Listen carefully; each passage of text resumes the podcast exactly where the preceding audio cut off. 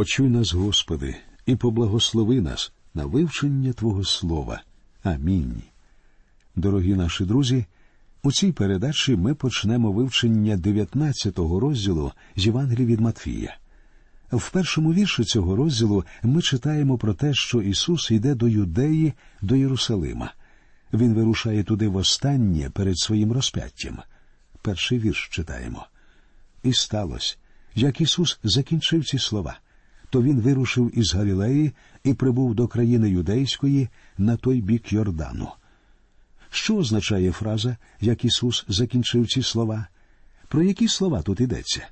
Тут мається на увазі все те, про що йшлося в 16, 17 і 18 розділах.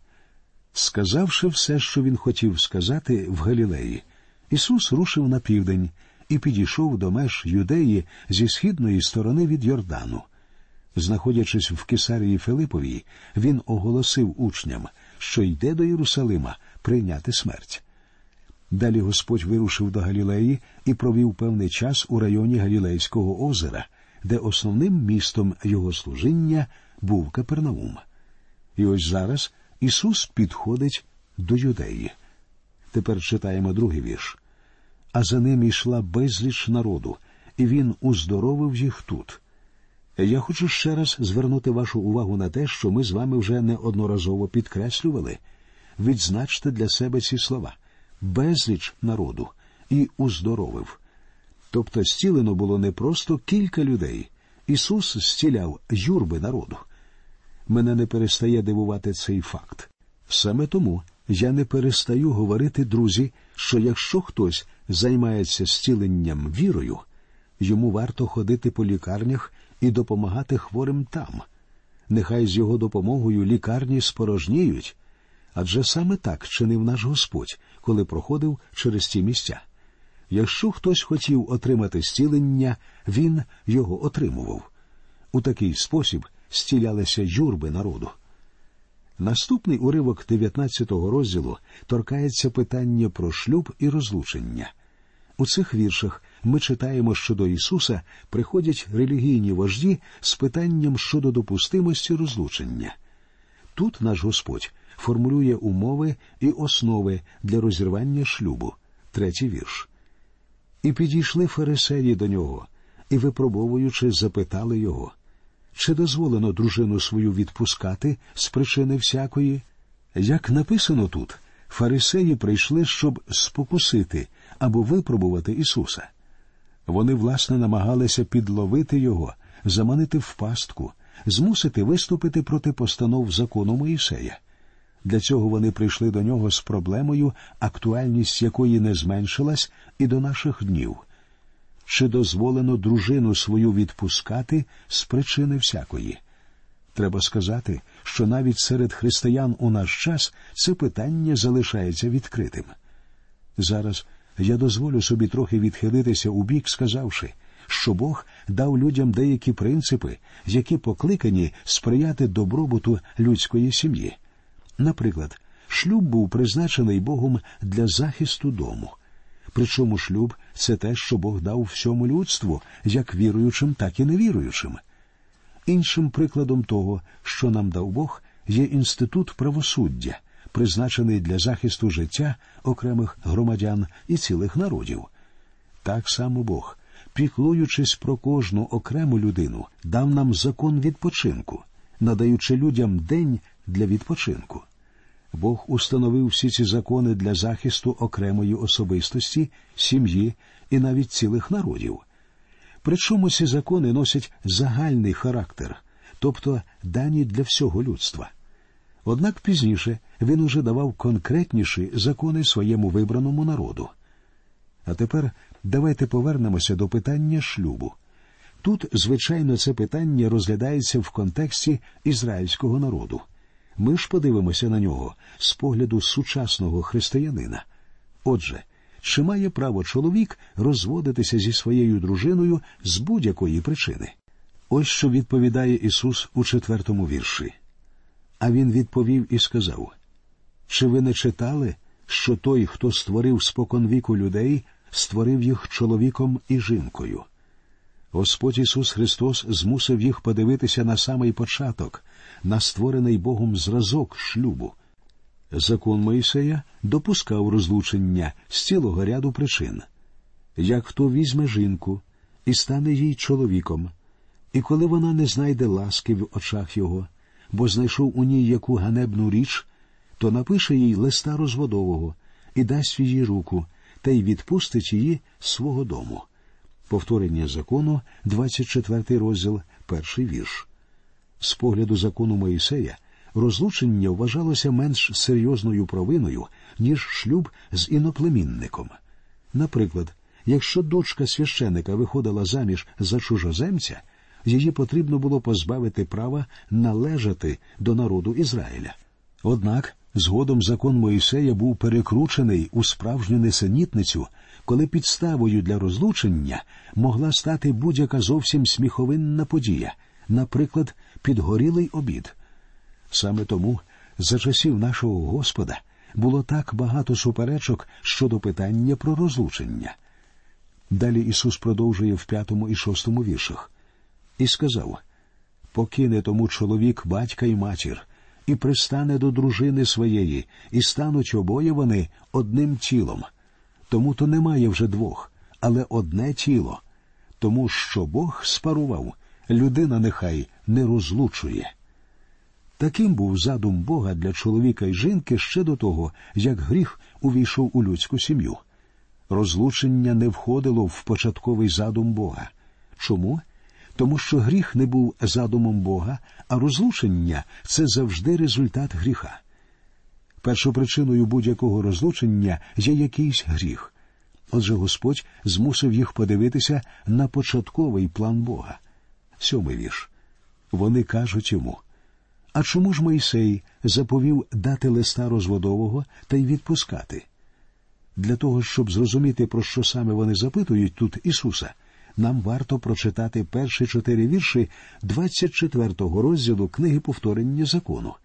Отже, чому Мойсей дозволив розлучення? Ісус відповідає у восьмому вірші. Він говорить до них то за ваше жорстокосердя дозволив Мойсей відпускати дружин ваших. Спочатку ж так не було. Чому ж Мойсей дозволяв людям розлучатися? Сказано за їхнє жорстокосердя. Справа в тому, що шлюб був даний людям від Бога. Шлюб є найбільш дивовижним і радісним серед людських взаємин, тому в цьому світі немає нічого подібного до сімейних уз. Причому насправді стосунки між подружжям повинні були символізувати взаємини Христа і церкви, а тому лише віруючи можуть втілювати ці високі і святі взаємини. Однак, якщо шлюбні узи дають тріщину, у серцях оселяється гіркота й образа, і шлюб стає обманом, це є скоріше глузуванням над ідеєю шлюбу. На жаль, навіть християни інколи стикаються з тим, що їхні сімейні узи виявляються досить хиткими і неміцними. Отже, за законом Мойсея Бог дозволив людям розлучатися із-за їхнього жорстокосердя, але його ідеалом є постійний шлюб. Я розумію, що ми живемо в суспільстві, яке має багато слабостей, зокрема у цій сфері. Тому я не сумніваюся, що цю передачу доведеться слухати тим, хто сам є розлученим. Я дозволю собі ще раз повторити, що в основі будь-якого розлучення лежить гріх. Але з іншого боку, ми всі грішники. Якщо Бог може простити вбивцю, то він може простити і того, хто колись розлучився. Але все ж таки ми з вами повинні розуміти, що першопричиною будь-якого розлучення є гріх. Далі читаємо дев'ятий вірш, де Господь говорить щось нове. А я вам кажу хто дружину відпустить свою не з причини перелюбу і одружиться з іншою, той чинить перелюб, і хто одружиться з розведеною, той чинить перелюб. Перелюб руйнує шлюбні стосунки і дає єдину вагому підставу для того, щоб розірвати шлюб. Хтось може сказати а якщо у прекрасної християнки чоловік п'яниця, можу вас запевнити, що буває й навпаки.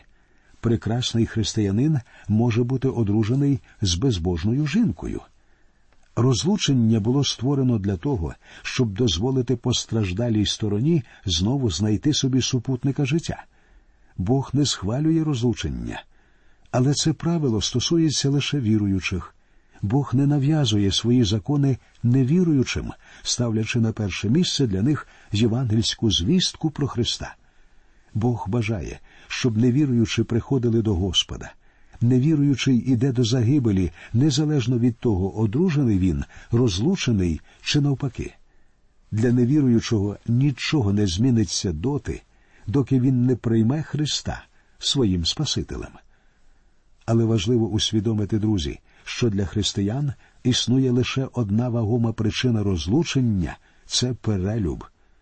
Давайте уявімо собі, що якийсь віруючий розлучився з іншої причини. Як бути постраждалій стороні? Якщо був перелюб, а в більшості випадків так воно і є, то постраждалій стороні можна одружуватися повторно. Я думаю, такою є основна ідея в цьому конкретному випадку. У десятому вірші учні піднімають ще один важливий аспект цієї проблеми. Читаємо. Учні говорять йому коли справа така чоловіка із дружиною, то недобре одружуватись. Тобто учні говорять коли все саме так, то краще просто залишатися неодруженим. У цих словах є доля правди. У цьому випадку ви безсумнівно зможете уникнути багатьох проблем. Але ось що Ісус відповідає їм на це. А Він їм відказав це слово вміщають не всі, але ті, кому дано. Цей вірш надзвичайно важливий, особливо в наші дні. По суті, одинадцятий і дванадцятий вірші формулюють один чудовий принцип, який, однак, і донині відкидається. А він їм відказав це слово вміщають не всі, але ті, кому дано. Бо бувають скопці, що з утроби ще материнської народилися так.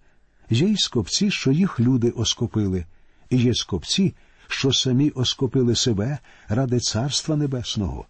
Хто може вмістити, нехай вмістить. Бувають скопці, що з утроби ще материнної народилися так. У цьому світі є люди, яким просто не потрібна сім'я, оскільки вони можуть жити самотньо, самі по собі. Багато років тому одна незаміжня жінка сказала мені навіщо мені виходити заміж? У мене є плита, що горить, собака, що гавкає, і гарчить, і папуга, який лається. Навіщо ж мені ще й чоловік у будинку? Вважати так її повне право, а також право багатьох інших, схожих на неї. Але це влаштовує далеко не всіх. Є й скопці, що їх люди оскопили. В деяких церквах існують правила, згідно яких служитель, що займає певну посаду, не може одружуватися. Однак жодна церква не має права встановлювати подібні заборони. Є скопці, що самі оскопили себе ради Царства Небесного. Я знав одну дівчину, що вирішила стати місіонеркою і поїхати до іншої країни. Перед її від'їздом ми розмовляли з нею, і я сказав: Послухай, якщо ти поїдеш, то шансів знайти там собі супутника життя в тебе майже не буде. На це вона відповіла так, я вже думала про це і готова піти на цю жертву. Тобто вона прийняла це рішення свідомо і добровільно.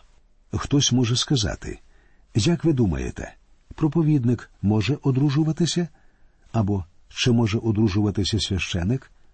У відповідь на подібні запитання я скажу наступне у цих віршах Бог дає чудовий принцип, говорячи, що кожна людина повинна вирішити це питання особисто для себе. Далі ми читаємо чудовий уривок, де Господь приймає маленьких дітей. Читаємо тоді привели йому діток, щоб поклав на них руки, і за них помолився. Учні ж їм докоряли. Ісус же сказав Пустіть діток і не бороніть їм приходити до мене, бо Царство Небесне належить таким. І він руки на них поклав та й пішов звідтіля. Цей уривок є достатньою підставою, щоб стверджувати, що померлі в дитинстві діти мають спасіння. Справа в тому, що жодна дитина не відкине Ісуса, якщо їй розповісти про нього на основі Біблії. Саме тому і необхідно нести євангельську звістку маленьким дітям. При цьому, напевно, зараз хтось скаже але ж в такому випадку кожна людина може мати спасіння, якщо ми донесемо до неї добру звістку в дитинстві. Ні, це невірно. Тому що діти вступають у свідомий вік значно пізніше. Причина, чому ми все таки зобов'язані донести Євангелію до дитячих сердець, полягає в тому, що в цьому випадку вони, підійшовши до свідомого віку, зможуть прийняти рішення на користь Христа. Саме це і є найважливішим. В одній родині дочка присвятила себе Господу, коли їй було сім років. З тих пір батько багато разів запитував її, чи дійсно вона довірилася Господу як Спасителю. Врешті-решт, вона сказала батькові Тату, чому ти постійно запитуєш мене про це? Він відповів, що просто хоче впевнитися в тому, що вона має спасіння. Але насправді потрібно розуміти, що щире рішення приймається у свідомому віці. Ви можете запитати, а в якому це віці? Я не зможу вам відповісти, тому що не знаю. Я лише знаю, що дуже важливо донести Євангелію до наших дітей. І замість того, щоб просто обговорювати ці питання, давайте дамо дітям Євангелію і зробимо все, що в наших силах, щоб у свідомому віці вони змогли довіритися Христу як своєму Спасителю. Цікаво відзначити, що тут Господь починає говорити про дітей відразу ж після розмови про розлучення. Справа в тому, що при розлученні з будь-якої причини найбільше страждають діти. Якось до мене звернулася жінка, що розлюбила свого чоловіка і збиралася розлучитися з ним. Ось що вона сказала я не кохаю його більше. Як я можу любити його, якщо він так поводиться? Я якось чула, що ви говорили, що коли немає любові, немає і взаємин. Ось чому я хочу розлучитися з ним. Так, це справедливе твердження. Якщо немає любові, то немає і взаємин. Відсутність любові це безперечно сумно, однак це ще не підстава для розлучення. Я тоді відповів їй ви говорите, що не кохаєте свого чоловіка, а дітей своїх ви любите? У відповідь вона сказала Звичайно, я люблю своїх дітей, але яке відношення це має до мого розлучення?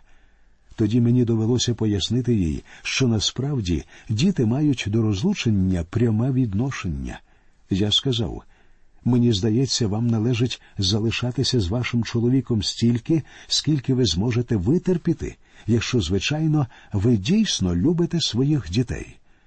Друзі, той факт, що Господь сказав пустіть діток і не бороніть їм приходити до мене, повинен змусити сімейні пари, а особливо християнські сімейні пари, прикладати всіх зусиль, щоб залишатися разом. Великий відсоток всіх дітей і молоді, у яких виникають проблеми з законом, становлять саме ті діти, які вийшли з неблагополучних сімей. Я не сумніваюся, що вас здивує велике число тих дітей, яких саме конфлікт між батьками або розлучення в сім'ї відштовхнули від Христа. Саме тому Ісус нерозривно зв'язує питання розлучення з турботою про маленьких дітей. На цьому закінчується перша частина 19-го розділу Євангелії від Матфія. Далі ми прочитаємо про розмову Ісуса з багатим юнаком, у якій розкривається надзвичайно важлива тема питання про вступ до Царства Небесного. Сьогодні ми можемо сказати лише одне до Царства Божого може вступити кожна людина, але для цього їй потрібно навернутися до Ісуса Христа, попросити у нього прощення прийняти його в своє серце і в своє життя і жити згідно його святого вчення, і Господь благословить і надасть сили боротися проти гріха і бути вірними нашому Господу до кінця. Ми бажаємо цього багатьом із тих, що слухають нас. Не верніться до Господа, покличте до нього, і він почує вас, і дасть вам це велике право називатися і бути дітьми Божими. Однак про це ми поговоримо більш детально у нашій наступній передачі. А поки що ми прощаємося з вами до нових зустрічей в ефірі. Нехай Господь рясно благословить усіх вас.